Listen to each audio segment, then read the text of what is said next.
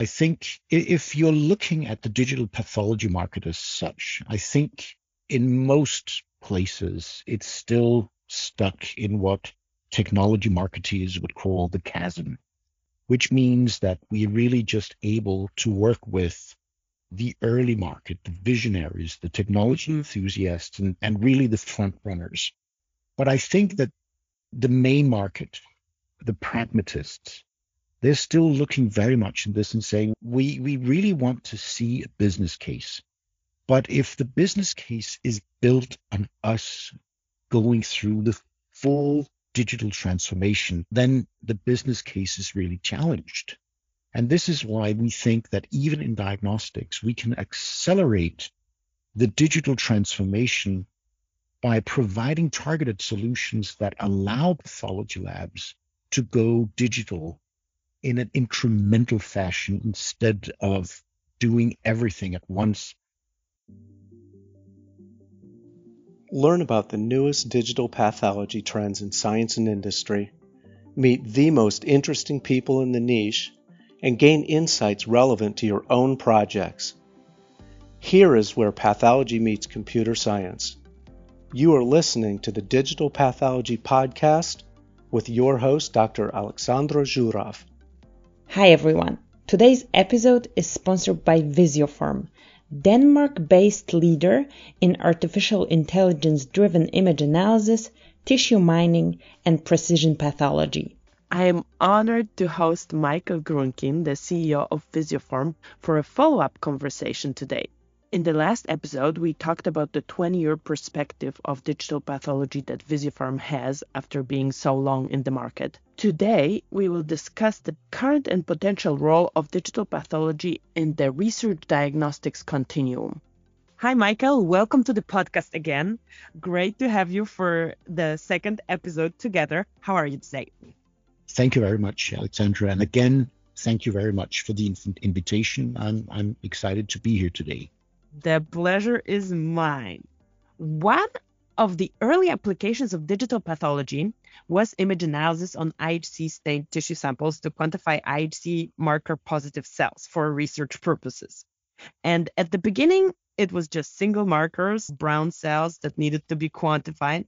With time, there was more and more markers used, and this application is still super important.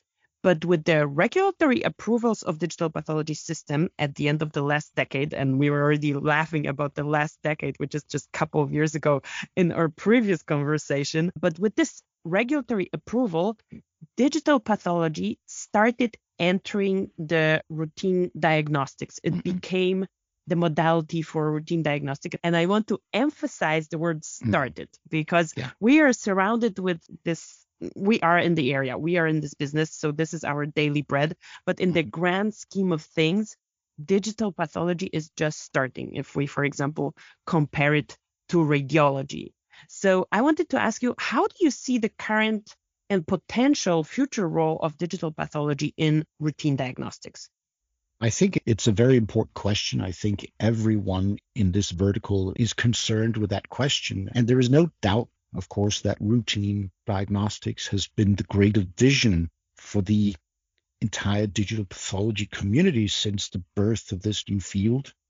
And I think it's probably what everyone understands that digital pathology and computational pathology are intended to deliver on two important aspects. I would say precision and productivity.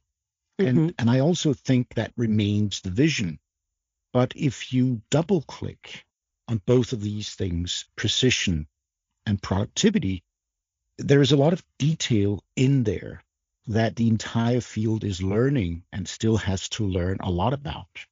And I, I think if we look at the field, there's very tangible progress on all solution components. But I think we are all realizing that the adoption remains much slower than we had all expected, even 10 or 20 years ago. We, we have worked for the last 10 years and probably become one of the leaders here in Northern Europe in, in diagnostic digital pathology with more than 75 diagnostic pathology labs that we that our customers and partners over the last, I would say, decade. And that, of course, had given us a front row seat to really at a deeper level understand what the challenges are for adopters. What are they facing when when they're going through this digital transformation, if we call it that? So let me start by really stating the obvious. The digital transformation of a pathology lab is obviously, and I'm I am stating the obvious here, but it's much more than just the investment in significant scanning capacity to digitize a full slide production. It might be obvious for people who already started educating themselves on this journey, but I think for people from the outside, also outside of the pathology lab who are thinking of implementing this modality for a hospital or for an mm. organization, this is not so obvious. So thanks for mentioning. And I think you're right because many labs that are standing on the brink of on the start of that journey, they quickly realized that it's also investment in storage, VNA, digital infrastructure, slide management, workflow management, and of course connectivity to the LIMS. And that's we, we are seeing this these new anatomical pathology PACS solutions, if we call them that. And one thing that's important to remember is also the organizational change management, which is really a mission critical part of the entire exercise that's often overlooked or at least underestimated. And now I'll mention all those things. And the problem, I think, today is that the improvements in productivity and precision that's gained by just going digital or going through that digital transformation is modest at best, at least when you look at the peer reviewed literature, the topic where they've tried to look at productivity or precision improvements by just going digital. So this is where image analysis and AI are supposed to come into the picture, and they are coming into the picture. Obviously, there is the demand for apps, image analysis apps that can automate and standardize. And this is really becoming a possibility right now. And we've seen really great companies coming with new applications that are both robust and, and very successful in what they do. But I think everyone in, in this field would agree with me that the regulatory barriers are pretty high. And I'm not saying that this is wrong. And I think we all believe that patient safety comes first. But still, this is the primary reason that the available, you say IVD men that are available on digital and computational pathology platforms remain limited. And that also means, unfortunately, that the business case for these large enterprise solutions for digital pathology is challenged, to, to put it bluntly. And this is why we believe that more targeted solutions is what's required to create value here now for the diagnostic pathology labs without having, you could say, to boil the ocean, so to speak. And this is something we'll be talking a lot about in the very near future. I very much respect you saying that as a vendor, because this is an approach that is very much grounded in reality. And I appreciate this point of view because usually you hear people advertising this as something seamless and maybe not anymore as seamless, but easier than it is in the end without pointing out, okay, you need to know what you're gaining from this. And you mentioned at the beginning the the precision or the increase in efficiency, probably a combination of both and a combination of different other factors. But it's not a straightforward value proposition. I very much respect you mentioning that. So Thank thanks for for this point of view. I hope it's gonna grow. It's gonna spread. I know it will because we need more precision and we need more efficiency. So how do you think the spread of digital pathology for routine diagnostics will affect the digital pathology market? I think it, it will require some breakthroughs before it really will have an impact on the routine diagnostic market. And I think maybe that's a good place to, to start talking about some of the breakthroughs. And I understand breakthroughs depends a lot on perspective. And mm-hmm. as our perspective is really precision pathology in the entire research diagnostic continuum where we work today. And that means, on one hand, precision pathology for developing of new therapies or development, discovery, and development of new t- predictive tissue biomarkers. But it also ultimately means effective deployment in routine diagnostics. And I would say that one of the large unmet needs today is standardization in the application of tissue diagnostic assays. And standardization is in two areas it's in staining and it's in interpretation. And if you look at where image analysis and the entire AI field goes today, the focus is really on the interpretation aspect, which is, of course, extremely important when we are looking at increasingly complex tissue biomarkers for companion diagnostics, for example. But mm-hmm. The lack of standardization when it comes to management of stain quality is really significant. For some tissue biomarkers, the external quality assessments organizations like uh, CAP, NordiQC, and UK NEQAS they are still reporting failure rates as high as 30% for routine diagnostic pathology labs in their proficiency testing programs. Mm. So, over the last several years, we have worked on an entirely new application of AI, which is stain quality management. And we're actually going to release over the next few months this new service for stain quality measurement, management, and documentation we call it Qualitopix. We've already talked a little bit about that. And we've seen very exciting results from the test programs that we've been running. And we think this will help pathology labs manage their stain quality, pinpoint problems with assay performance, pinpoint protocol issues, and help problems with instrumentation. Things that are all manageable if they're discovered in a timely fashion, and the labs can intervene.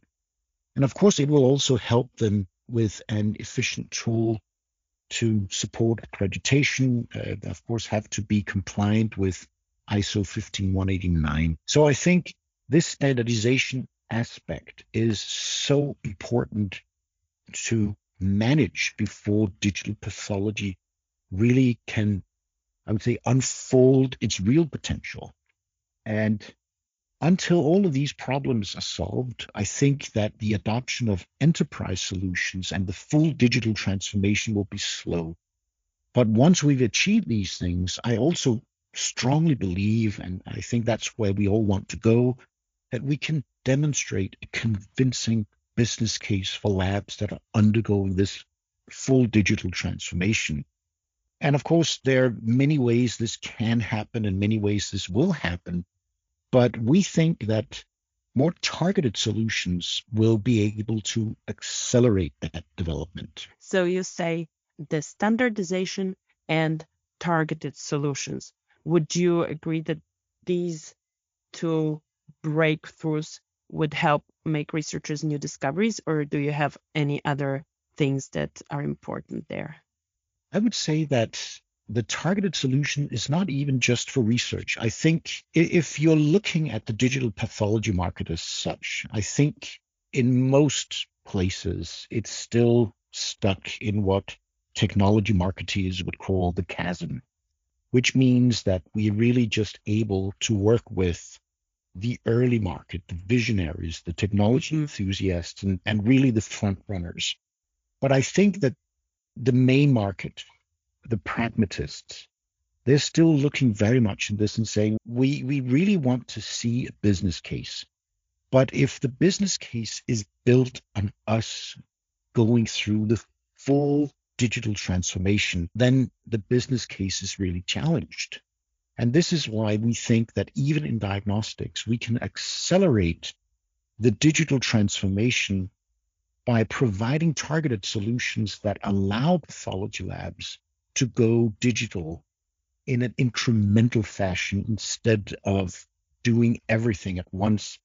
And that can be very challenging to a diagnostic pathology lab who is, and, and they're responsible for significant uh, diagnostic production. And of course, they cannot necessarily risk to disrupt that. So that's why we think these incremental and targeted solutions will accelerate the general adoption by proving the business case to the pathology labs. Yeah. I'm smiling again when you say that because this is the same aspect of being grounded in reality and doing things in an incremental manner, which is not so sexy when you you know try to market it but this is life and life is happening while you're implementing digital pathology. You cannot shut down a whole system shut down a pathology lab to implement stuff and troubleshoot and doing it in an incremental fashion. Is the way to go if you want to enter like you said the main market the pragmatic people. I, I think it's it's a combination of of both things because we have worked for the last 10 years deploying enterprise solutions. And mm-hmm. as as i mentioned we've done that with 75 labs. And I think it's that close encounter with reality, as you put it very appropriately, that have shown us that not everybody is ready for that full digital transformation.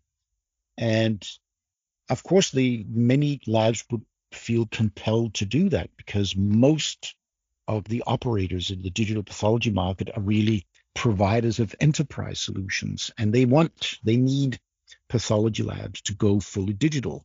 Otherwise, they cannot use an enterprise solution, but there is a middle ground that will help the pathologist labs on that transformation journey. And ultimately, that will also help providers of enterprise solutions. Definitely to provide value because to those who go fully digital, you can provide the full value immediately. But if you want to provide value where the value is needed, but where people are not ready yet, then that's the second model, the more incremental model. So you've been there for 20 years. What do you think the trends will be for the next 20 years? What do you imagine digital pathology will look like in 20? I really think that the next or what you hope years, for, because yeah, maybe, but I do think that we will see that vision become a reality it will happen over the next 10 years. And I think it will happen when we have achieved standardization and when we have built that whole solution, if you will, that help the pathology labs realize their what they call compelling reason to buy the system. And that's not just scanners, it's the ability to really have that seamless implementation, deployment, and a sufficiently large diagnostic menu that they can automate a significant part of their workload and they can achieve documented improvements in precision. So I, I think we are seeing this, but it, it's not going as fast as we hope, but it is happening as we speak. I hope that something happens that will help accelerate it and by something happens something like that we had recently the access to deep learning this totally changed the landscape so i hope something that we are not yet aware of is gonna enter the scene and that's going to help accelerate this vision. Thank you so much, Michael, for being my guest again. And I wish you all the best for the 20th anniversary of Visiopharm. Thank you so much, Alexandra. And thank you for, for inviting me to participate. It's been a oh, pleasure. Always a pleasure. Thank you so much. Bye bye. Bye. I want to thank Visiopharm for sponsoring this episode. To learn more about their offer, please visit their website at visiopharm.com and I will include this address in the show notes. Thanks for listening. For more great digital pathology resources, visit the Digital Pathology Place website and subscribe to our newsletter on digitalpathologyplace.com. After subscribing, you will get access to the free digital pathology crash course, which will help you start working on your digital pathology projects immediately. Talk to you in the next episode.